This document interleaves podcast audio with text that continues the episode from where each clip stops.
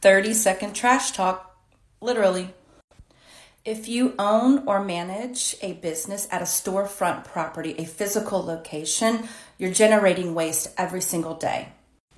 If you're not prioritizing diverting recyclables and compostable materials away from the landfill, you're losing out on some cash. The easiest way to optimize your business is to reduce your waste for increased revenue.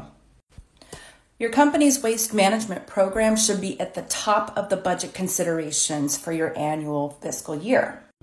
Businesses can realize cost savings when the waste management program is right sized for specific business needs.